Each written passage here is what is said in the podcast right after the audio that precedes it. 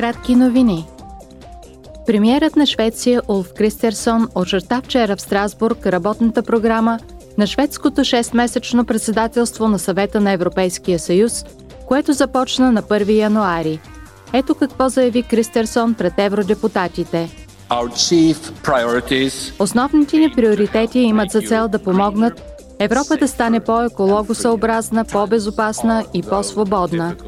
Преживяваме труден период. Европа бушува война, която доведе до безброй жертви и брутални зверства, но също така и до енергийна криза и економически спад.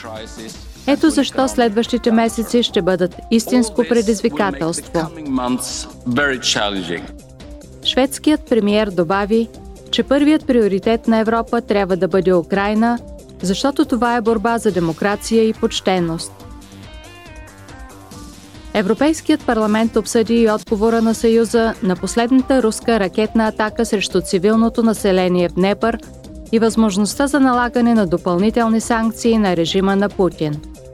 Евродепутатите също така поискаха информация от комисаря Рейндерс относно перспективите за създаване на трибунал за наказателно преследване на Русия заради престъплението агресия, извършено срещу Украина – Утре в пленарната зала ще бъде гласувана резолюция по темата.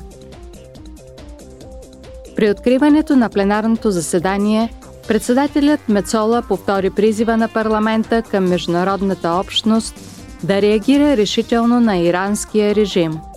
Ето какво заяви тя. Искаме да знаем кои са отговорни за убийствата, за екзекуциите Кои са тези, които предпочитат да виждат свободните хора оковани за винаги във вериги? Кои са тези, които предоставят дронове, използвани за убиване на украинци? Трябва всички те да понесат отговорността си. Хората по улиците са от правилната страна на историята. Те самите ще сътворят история, а ние ще ги подкрепим. Председателят на Европейския парламент също така информира евродепутатите за мерките, предприяти за повишаване на почтеността, независимостта и отчетността на институцията. Тя заяви следното. Събитията от последния месец налагат необходимостта от възстановяване на доверието на европейските граждани, които представляваме. Трябва да осъзнаем това защото гражданите справо изискват отчетност и почтенност. Ние ще отговорим на техните очаквания.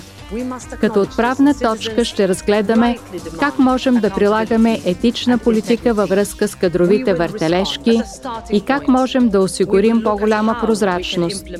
Ще преценим как можем да подобрим отчетността и проверките на представителите на интереси.